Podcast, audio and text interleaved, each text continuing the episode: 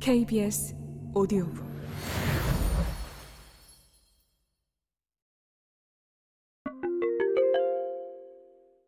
시험이 공정해도 불평등은 지속된다. 교육을 구매할 능력이 차별화된 사회에서 형식적 기회균등은 공정을 가장한 거짓이다. 능력만이 차별을 정당화할 수 있다는 능력주의는 정의롭지 못한 지배적 가치를 당연한 것으로 받아들이게 만드는 신화일 뿐이다. 어느 시대, 어느 사회나 자신이 가진 가치를 지배적인 가치로 만들고 그것을 독점하려는 경향이 있다. 독점을 완화하고 특정한 가치가 다른 영역을 침해하지 않도록 하는 견제장치가 없다면 지배와 독점의 악순환은 계속될 것이다. 마이클 왈저가 이 악순환 과정의 원인과 기제로 시험을 꼽은 것은 정말 예리하다. 시험이 중요한 분배 기제가 되면서 독점을 완화할 수 있는 다양한 영역의 평등이 심각하게 훼손되었기 때문이다.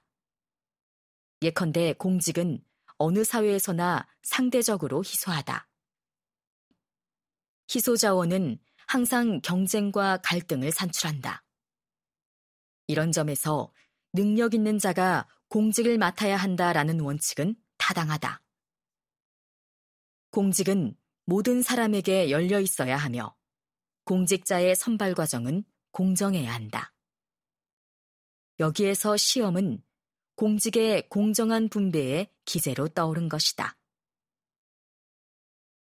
중국의 과거 제도는 세습적 귀족주의를 타파하고 국가의 인재를 공정하게 선별할 수 있는 정의로운 제도로 여겨졌다. 중국의 시험 제도는 가장 대표적인 능력주의 모델이라고 해도 과언이 아니다.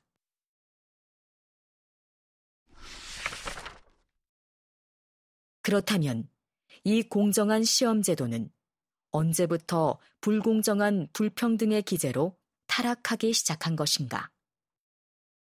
여러 가지 이유가 있겠지만 한 가지 분명한 것은 시험을 칠 수 있는 자격이 처음부터 평등하지 않았다는 것이다.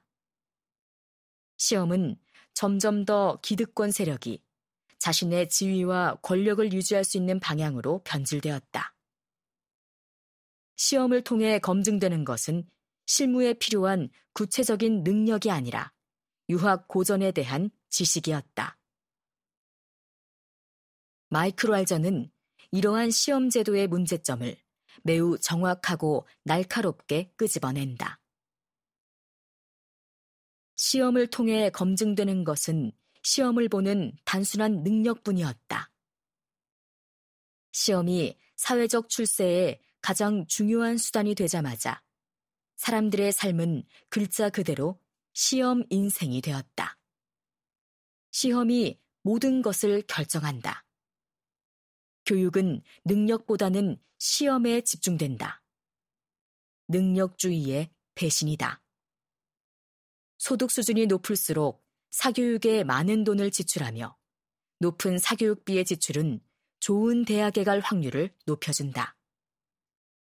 이런 상황에서 단순한 입시제도의 변화만으로는 교육의 불평등을 줄이지 못한다.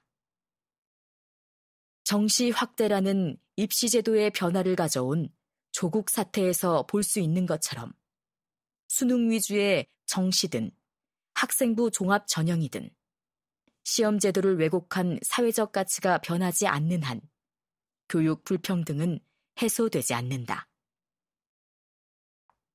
전형별 소득분위 분포가 말해주는 것처럼 기득권층은 시험을 보는 방법에 탁월하기 때문이다.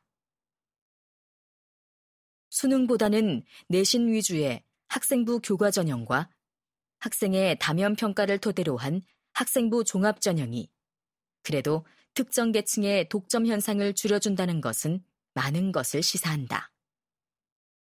표준화된 시험이라는 획일성보다는 다원성을 확대하는 것이 교육 불평등을 감소시킨다. 그런데 공정을 내세운 문재인 정부가 오히려 정시 확대 정책으로 전환했다는 것은 역설적이다. 공정의 문제를 착각하여 교육 불평등을 줄일 수 있는 길을 차단한 것이다. 하나의 사회적 가치가 지배하여 다른 모든 영역을 장악하는 것은 폭정이고 전제정치다. 마이클 왈저는 파스칼을 인용하여 특정한 가치의 지배를 전제라고 단언한다.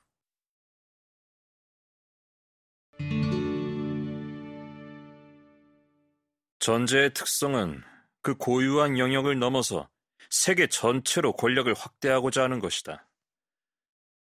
서로 다른 집단들이 존재한다. 강한 자들, 선남 선녀들, 똑똑한 사람들, 독실한 신자들. 이들 각자는 다른 곳이 아니라 자신들의 고유한 영역에서 군림한다. 그러나 그들은 종종 서로 만나며 또 상대를 굴복시키려고 서로 싸운다. 그러나 어리석지 않은가? 왜? 그들 각자가 지닌 우월함은 서로 그 종류가 다른 것들이지 않은가? 그들은 서로를 잘못 이해하고 있으며 상대가 보편적인 지배를 노리는 것으로 잘못 판단하고 있다. 잘생겼으니까 나는 마땅한 보상을 받고 존경받아야 한다. 서울대를 나왔으니까 사람들은 나를 사랑해야 한다. 나는 수학과 과학에서 탁월하니까 정치적 권력을 가져야 한다. 이런 말은 어리석게 들릴지도 모른다. 그러나 권력자들은 결코 어리석지 않다. 그들은 자신의 가치를 지배적 가치로 만들고 독점함으로써 부와 권력을 소유한다. 서울대 나오면 공직을 독점하고 좋은 직장을 가져서 높은 소득을 올리고 서울대를 나왔다는 이유만으로 받게 되는 존경의 시선을 즐긴다. 학력의 폭정이다. 시험 과정만 공정하면 된다는 이런 사회는 극단적인 불공정 사회다. 지배적인 가치에 대한 어떤 이의제기와 저항도 불가능하게 만들기 때문이다.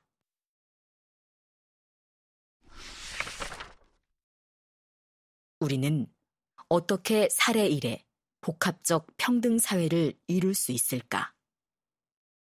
우리는 우선 모든 사회적 가치는 그 나름의 고유한 영역을 지니고 있다는 사실을 인정해야 한다. 예술을 즐기고자 한다면 예술적으로 소양을 갖춘 인물이 되어야 하고, 공직을 수행하려면 공익과 공동선에 대한 남다른 책임의식을 가져야 한다. 하나의 가치를 가졌다고 자동적으로 다른 가치들을 장악해서는 안 된다. 마이클 왈저가 복합적 평등의 원칙으로 내세우는 것처럼 어떠한 사회적 가치 X도 X의 의미와는 상관없이 단지 누군가가 다른 가치 Y를 가지고 있다는 이유만으로 Y를 소유한 사람들에게 분배되어서는 안 된다. 가치가 다른 다양한 집단의 사람들에게는 그 가치에 맞는 절차에 따라 사회적 가치가 분배되어야 한다. 이러한 가치들의 차이를 증대시킬 때 비로소 사회적 차별을 감소시킨다. 독점에 대한 견제와 균형뿐만 아니라 다양한 가치를 인정할 수 있는 사회 전체의 지도를 올바로 그리는 것만이 불공정 사회를 해결할 수 있는 길이다.